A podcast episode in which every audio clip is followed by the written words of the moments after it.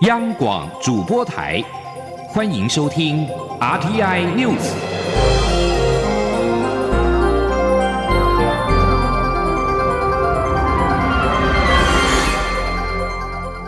听众朋友您好，欢迎收听这节央广主播台提供给您的 RTI News，我是张顺祥。美国雅虎新闻见到的国土安全部文件揭露，特勤局内有十一名人员确诊感染俗称武汉肺炎的二零一九冠状病毒疾病，有六十人据报正自主隔离，另二十三人在感染之后已经康复。目前仍不清楚新型冠状病毒检测呈阳性的那些特勤局的人员是否派赴白宫工作。亦或他们最近曾否与总统川普或者是副总统彭斯有过密切接触？就在副总统彭斯八号准备启程前往爱荷华州推动重启经济努力时，他的新闻秘书米勒病毒检测结果呈现阳性，导致彭斯一行延后一个小时出发。此外，白宫在七号还披露。总统川普的一名贴身随护病毒检测呈现阳性。川普随后在白宫向媒体表示，他和这一名随护接触不多。不过，为了确保总统、副总统跟第一家庭的健康，白宫内部的武汉肺炎检测将从过去的一周一次改为每天一次。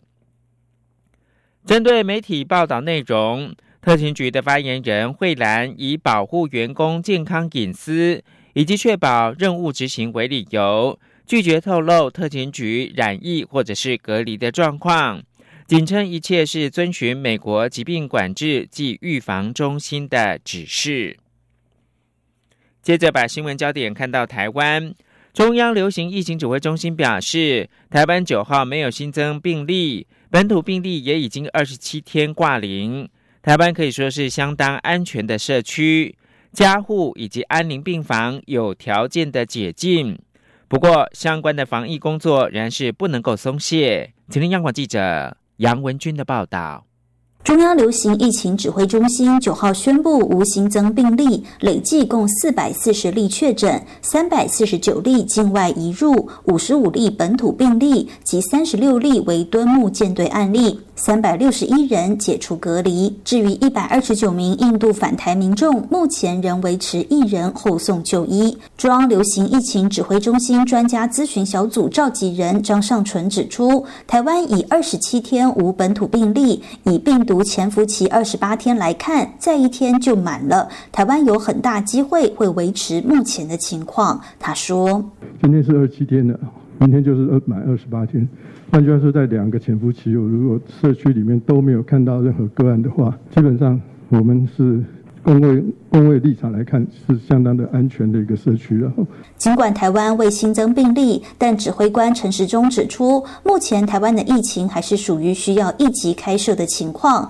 尤其外国的疫情还是很严重，口罩、社交距离都还是要维持，要开放没那么快。他说都没有那么快了。哈，一个就外外国人入境的这管制，哈，那毕竟国外的疫情还算是严重的嘛，哈。然后第二第二个就是口罩，可能我们现在才刚刚推动防疫新生活，才一个礼拜而已，就说什么时候要把哦防疫新生活总是要推动一一阵子嘛。指挥中心也指出，因应疫情发展及病患家属需求，即日起开放加护病房及安宁病房，每日可以有一个时段，每一床最多两位，可在固定时段入院探视。中央广播电台记者杨文君台北采访报道。而卫福部九号公布新版的奖励要点，为了感谢急诊医护人员照顾疑似武汉肺炎个案跟确诊的个案，新增奖励每名医师每天新台币一万元，护理人员每个人每班一万元，而各级急救责任医院则可以获得最高每个月是一百二十万元的防疫奖励。中国民用航空局二零一八年致函外国航空公司，要求将台湾名称上加注“中国”。民进党立委邱志伟表示，近日接获外交部回复他的书面质询，内容表示，截至到四月六号，经驻外馆交涉已经有二十二家成功的证明。邱志伟九号说，二零一九冠状病毒疾病的疫情拖垮了许多国家的航空业，但台湾成功的防治二零一九冠状病毒，国际社会对台湾防疫有目共睹，很多国家力挺台湾参与世界卫生大会，而现在国际上有台力量强烈，呼吁外交部应该把握时机，翻转各种中国打压台湾的作为。邱志伟表示。针对国际航空的证明问题，台湾应该一鼓作气，并跟国际社会合作，让台湾跟中国有所区别。台湾防疫有成，中华职棒本季受到国内外关注，但因为英文名称遭到部分国外球迷误会是中国的职棒。中职在九号表示。美国在台协会 AIT 的处长厉英杰建议，在英文的相关文宣上面加注 Taiwan。中职从四月十一号闭门开打到八号开放观众，都是领先全世界，因此受到国内外的瞩目。甚至 AIT 的处长厉英杰日前还到桃园球场关注。不过，中职因为英文名称而屡遭国外球迷误认为是中国的职棒。中职提及，AIT 建议在英文的相关文宣上面加注 Taiwan，向外界传达中华职棒是代表台湾的职业棒球联盟。而中华职棒八号开始开放每场比赛上限是一千名的观众入场。新北市长侯友谊表示，他实地检视之后，认为中职的防疫工作做得非常的到位。若接下来几场比赛也能够持续做好，他就会在渐进开放两千人，甚至到四千人。央广记者刘品希的报道。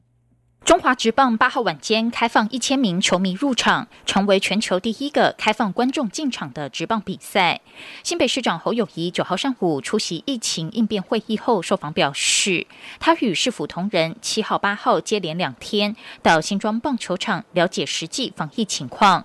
中职从实名制、动线规划、梅花座、环境消毒等都做得非常到位。球场内的饮食部门也停止贩售，完全符合防疫标准。如果中职在接下来几场球赛的防疫工作也都能做好，新北市府会渐进开放人数上限。中央疫情指挥中心指挥官陈时中也完全尊重他的决定。他说：“所以新北市在整个一个中央原则底下。”我会了解中华职棒这几场在防疫的作为上，如果持续的做得很好，我就会持续的渐进开放两千、三千、四千，只要我们把我们的原则抓好，防疫做好，多一点观众进来，我们只要有把握，我就愿意开放。此外，新北市自五月四号起，以两阶段四梯次渐进开放现行闭馆的公有场馆。侯友谊表示，市府每天都在检讨解封政策。第一阶段有条件开放的，主要是图书馆、活动中心与运动中心；第二阶段则会再解封能够保持适当距离的户外场所。是否一定会有顺序、有步骤的解封？而且各局处首长一定会到现场查看确认后才予以开放。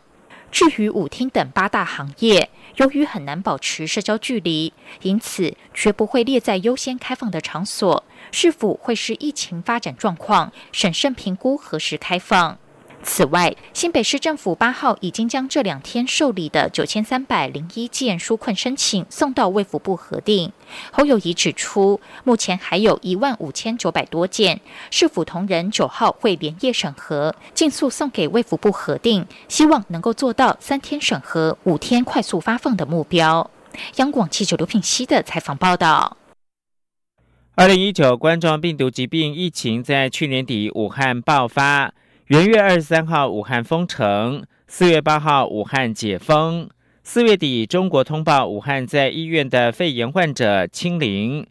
中国自此逐渐进入到后疫情时期，全世界都在看疫情时间轴比别人往前的中国将如何的进行复工。而当人们在后疫情时候回到过往的工作空间，工作形态又如何永久被改变？请听张雅涵的专题报道。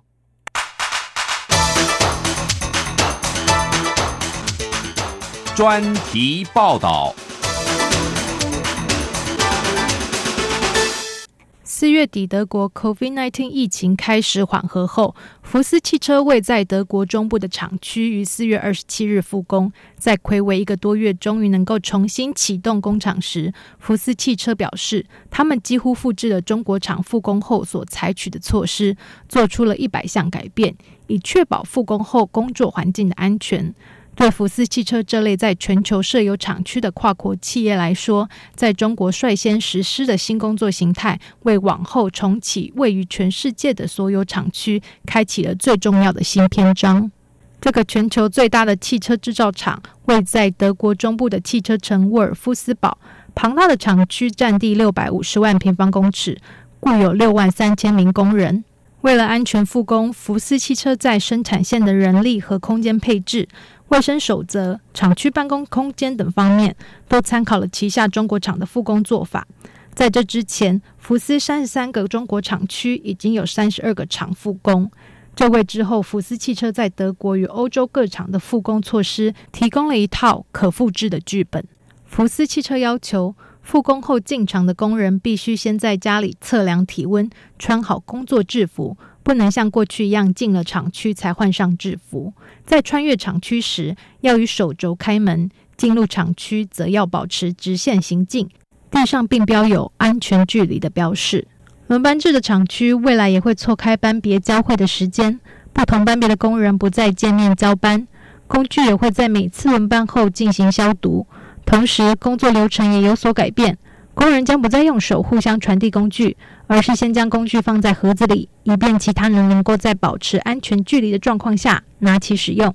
整个厂区也增设了数百个洗手设施，在装配线上，每台车辆的距离也会更进一步隔开，并且在工作流程上，工人将尽可能分别在同一辆车上完成工作。在互相无法保持一点五公尺距离的状况下，工人必须戴上口罩。同样的，在疫情后回到办公室的上班族，可能不会回到和过去一模一样的工作环境。迎接他们的是因应疫情而做出调试的办公室新常态。协助中国数家企业规划复工流程的凯兹卡奇斯顾问公司表示，这次疫情危机也对未来办公室的空间设计产生了永久性的影响。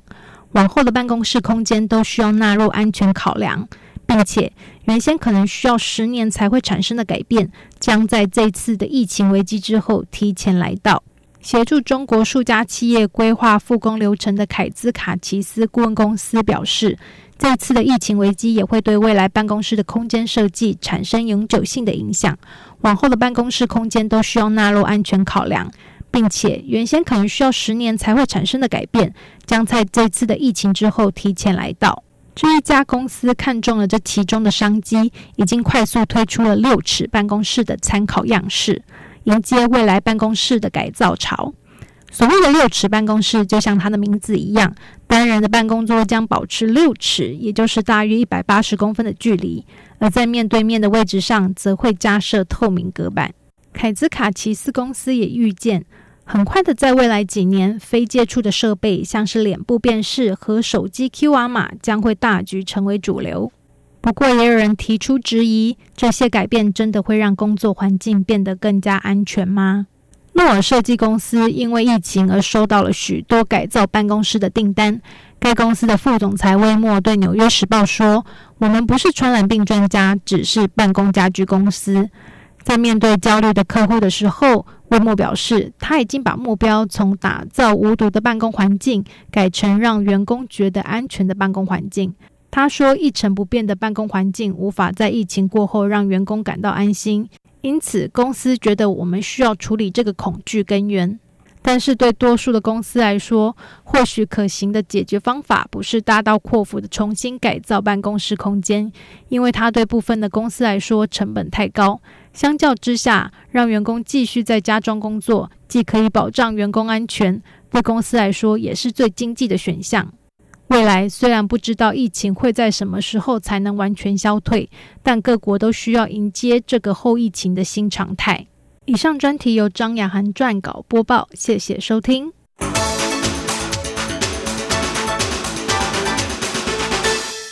香港大学教授袁国勇所率领的研究发现，二零一九冠状病毒疾病轻症的患者，在症状出现后不久，如果能够接受使用三种抗病毒药物的鸡尾酒疗法，康复的比较快。这份研究八号在《刺客针》发表，研究人员呼吁对染疫的重症患者进行更大规模的研究，以了解这项鸡尾酒疗法对于这些人来说是否也可行。主持这项研究的香港大学教授袁国勇说：“研究显示，使用这项鸡尾酒疗法，对症状为轻到中度的确诊患者进行早期的治疗，或许能够迅速抑制患者体内的病毒数量。这项研究是追踪香港六家医院一百二十七名确诊住院成人病患体内的病毒数量。”其中八十六个人接受两个星期的鸡尾酒疗程。这项鸡尾酒疗法使用三种药物，包括了用以治疗多发性硬化的干扰素，以及抗艾滋病药的这个洛匹那韦，还有治疗肝炎的雷巴威林。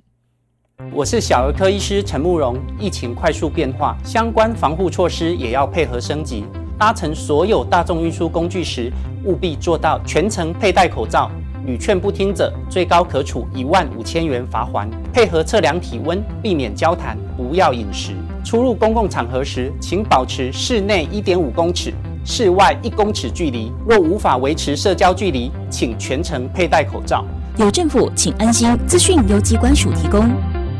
现在是台湾时间清晨的六点四十七分，我是张顺祥，继续提供新闻。对于新北市政府将近万份民众申请的万元纾困案送卫福部审查，中央流行疫情指挥中心指挥官陈时中表示，地方政府假如没有办法判定有所疑虑，可以请中央帮忙。但他发现有些案子很明显就可以断定是否符合申请条件，希望地方政府能够帮忙排除，否则呢拨款的时间也会因此延宕。刘品希报道。因应疫情，政府扩大纾困，无家宝工作者可领新台币一万元补助金。连日来，许多民众抢办，第一线承办人员审核压力大。新北市政府八号更直接将五十五大箱、共九千三百零一件纾困案送到卫福部审核。卫福部九号加派百名人力紧急加班处理。对此，卫福部长陈时中九号下午在中央疫情指挥中心记者会中表示。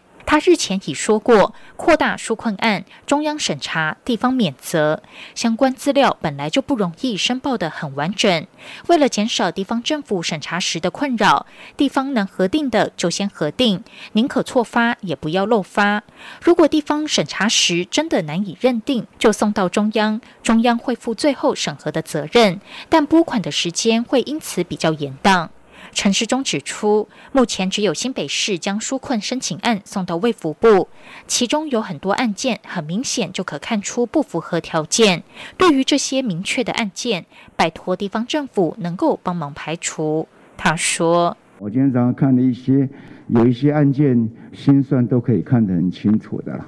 好，那另外有一些案件用眼睛一看就知道不会过的。好，因为我看到一个案件，他就写说他的收入每月。”三万五，啊，那就那那就不会过了，那还送到中央来审查，事实上是没有必要的嘛，哈。陈时中表示，只要申请资料完备，基本上可以达到三天审核、五天拨款的目标。如果需要中央核备，最长也不会超过两周拨款。但有些地方政府说十一号就会发钱，事实上很难。他并强调，中央地方合作效率才会更快。央广记者刘品熙在台北的采访报道：为了协助台湾的新创加速成长以及成功的出场，国发会提出了精进新创投资环境二点零的方案，研议要设立创新性的新版，将有别于目前的创柜版。鼓励新形态具有发展性的业者挂牌，提高台湾新创的国际能见度。前天记者杨文军报道。国发会指出，精进新创投资环境二点零方案有四项推动策略，包括强化新创股权投资、推动并购及上市柜多元出场、善用 Startup Island Taiwan 促进海外商机及扩大政府采购，共二十四项措施。值得注意的是，为活络新创多元出场管道，二点零方案将严议放宽多元上市柜规定，并严议设立创新性新版。鼓励新形态、具发展性的业者挂牌，提高台湾新创国际能见度。国发会产业发展处处长詹方冠说：“所以我们讲的这个所谓的新版，原则上它是可以有这个刺激市场。那谈的是两个，第一个是我们放宽创柜版的条件，这是一个；那演绎新版这件事是另外一个。演绎新版原则上就希望是有交易机制的。”詹方冠指出，目前柜买中的创柜版申请条件宽松，但因为有每人每年只能投资十五万元的投资限额，且不能公开交易，导致创柜板并不活络，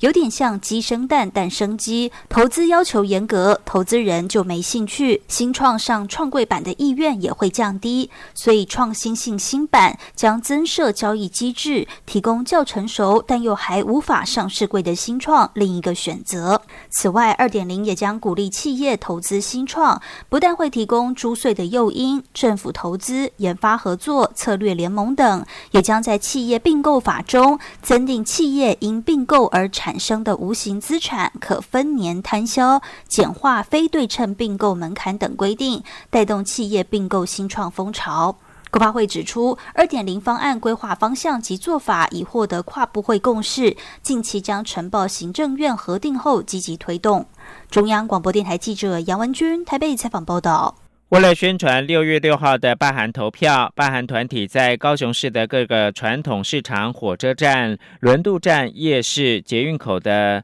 出口等发放印有“零六零六光复高雄”的黄丝带，邀请民众投票日当天出门投下神圣一票。刘品希报道。距离罢韩投票进入最后一个月倒数。由于多面霸韩宣传刊板遭高雄市府依法拆除，因此霸韩团体光复高雄总部本周末起，结合许多绿营议员，在高雄百大路口发放写着“零六零六光复高雄，高雄人写历史”等字眼的黄丝带，大力宣传霸韩投票。罢韩团体之一的 We Care 高雄发起人尹力、台湾激进新闻部副主任张博洋、民进党议员许志杰，九号上午在凤山肉豆公市场、三明建新市场等地发放黄丝带给民众，许多路过的民众纷纷索取，六百条黄丝带在十五分钟内就被索取一空。尹力受访时表示，宪法赋予人民罢免权，但高雄市政府完全斩断罢韩团体的所有宣传通路，因此他们透过市民的力量，一人一条黄丝带，希望大家在六月六号都能站出来投下神圣的一票。他也呼吁韩国瑜不要一直在私底下耍小手段。他说。其实我们本来就是照一般正常投票的步骤嘛，在一个月左右开始挂刊板，开始有些宣传。可是也是因为它毫无下限的把我们所有通路都断掉，所以反而激起高雄人的愤怒。所以我们现在不管是发放这个黄丝带贴纸，或是做一些呃街头的一个人体看板的一个活动，都得到市民非常热烈的欢迎，好也大量的支持。此外，罢韩团体为了反制高雄市府拆罢韩看板，继日前在大楼墙面投影罢韩广告后，八号深夜又以高压水枪在四维行政中心前人行道地板喷洗出“六六六投票罢”字样。市府新闻局发出新闻稿表示，环保局清洁人员维护市容整洁很辛苦，希望政治运动团体可以体谅他们的辛苦。对此，张博洋说。他们只是想要让韩国瑜在市府前直接看到高雄市民的声音，并没有要为难基层公务员。央广记者刘品熙的采访报道。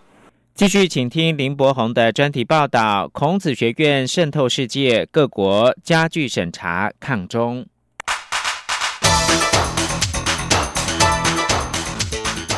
专题报道。中国政府早于二零零四年开始，就在世界各地的大专院校赞助成立孔子学院。目前全球各地有超过五百所孔子学院和超过一千所孔子课堂。根据孔子学院官网，其办学宗旨是增进世界人民对中国语言和文化的了解，促进世界多元文化发展。不过，部分批评人士认为，孔子学院以及相关计划是中国当局巩固政权的工具。有关中国常年在美国资助孔子学院的举措，包含在美国外交委员会担任首席议员的乔丹等数名共和党议员，四号致函教育部长戴福斯，要求调查中国是否试图借此渗透美国各大专院校。议员们更在信函中表示。中国共产党不仅对有关俗称武汉肺炎的 COVID-19 起源研究施加限制，还长期策略性的投资美国学术界，试图窃取美国公司甚至政府的机密资讯。信函指出，许多机构警告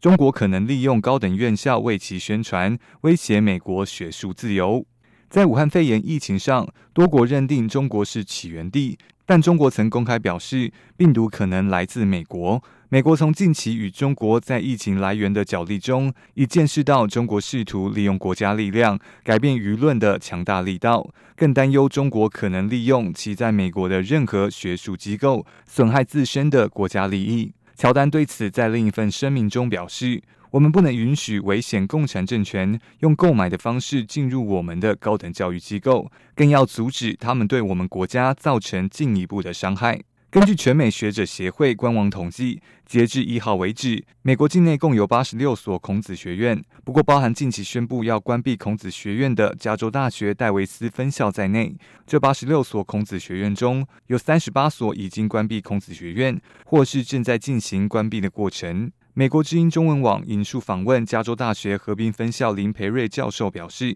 校内的孔子学院被关闭包含许多原因。不过，林培瑞教授说，关孔子学院与新冠疫情的大气候有关系。共产党在美国政府、商界、学界、报界的影响力都在下降，而且最近两三个月，尤其是最近一个月以来的逆转是很明显的。不止美国，瑞典近期也成欧洲首个关闭全境所有孔子学院与孔子课堂的国家。外界分析，可能与中国官媒多次抨击瑞典因应武汉肺炎疫情的方式，以及中国逮捕瑞典籍华裔书商桂明海一事有关。瑞典国际事务研究所亚洲计划主持人叶碧阳上月接受英国《泰晤士报》访问时表示。孔子学院相关计划的结束，是瑞典转为对中国态度更广泛强硬的一部分。事实上，除了美国与瑞典院校近期的举措之外，包含荷兰、法国、德国。加拿大等部分学校都已决定终止与孔子学院的合作关系，而澳洲新南威尔斯州也在去年取消州内所有的孔子学院计划。在欧洲联盟执行委员会上月底建议，欧盟境内各大学应该防止中国和其他国家窃取机密之后，可以想见。西方当局对于孔子学院以及相关机构的审查只会更加严格，不会容许学术自由、民主价值甚至国家利益遭到外国侵犯。纽约邮报评论时政的专栏作家阿勒特在《爱国者邮报》上表示：“是时候让我们承认，像孔子学院这样的实体，其实真的是全球事务中最精心设计的一部分。这是一种大流行病，它远比武汉流感还严重得多。”以上专题是由编译林博宏编辑播报，谢谢收听。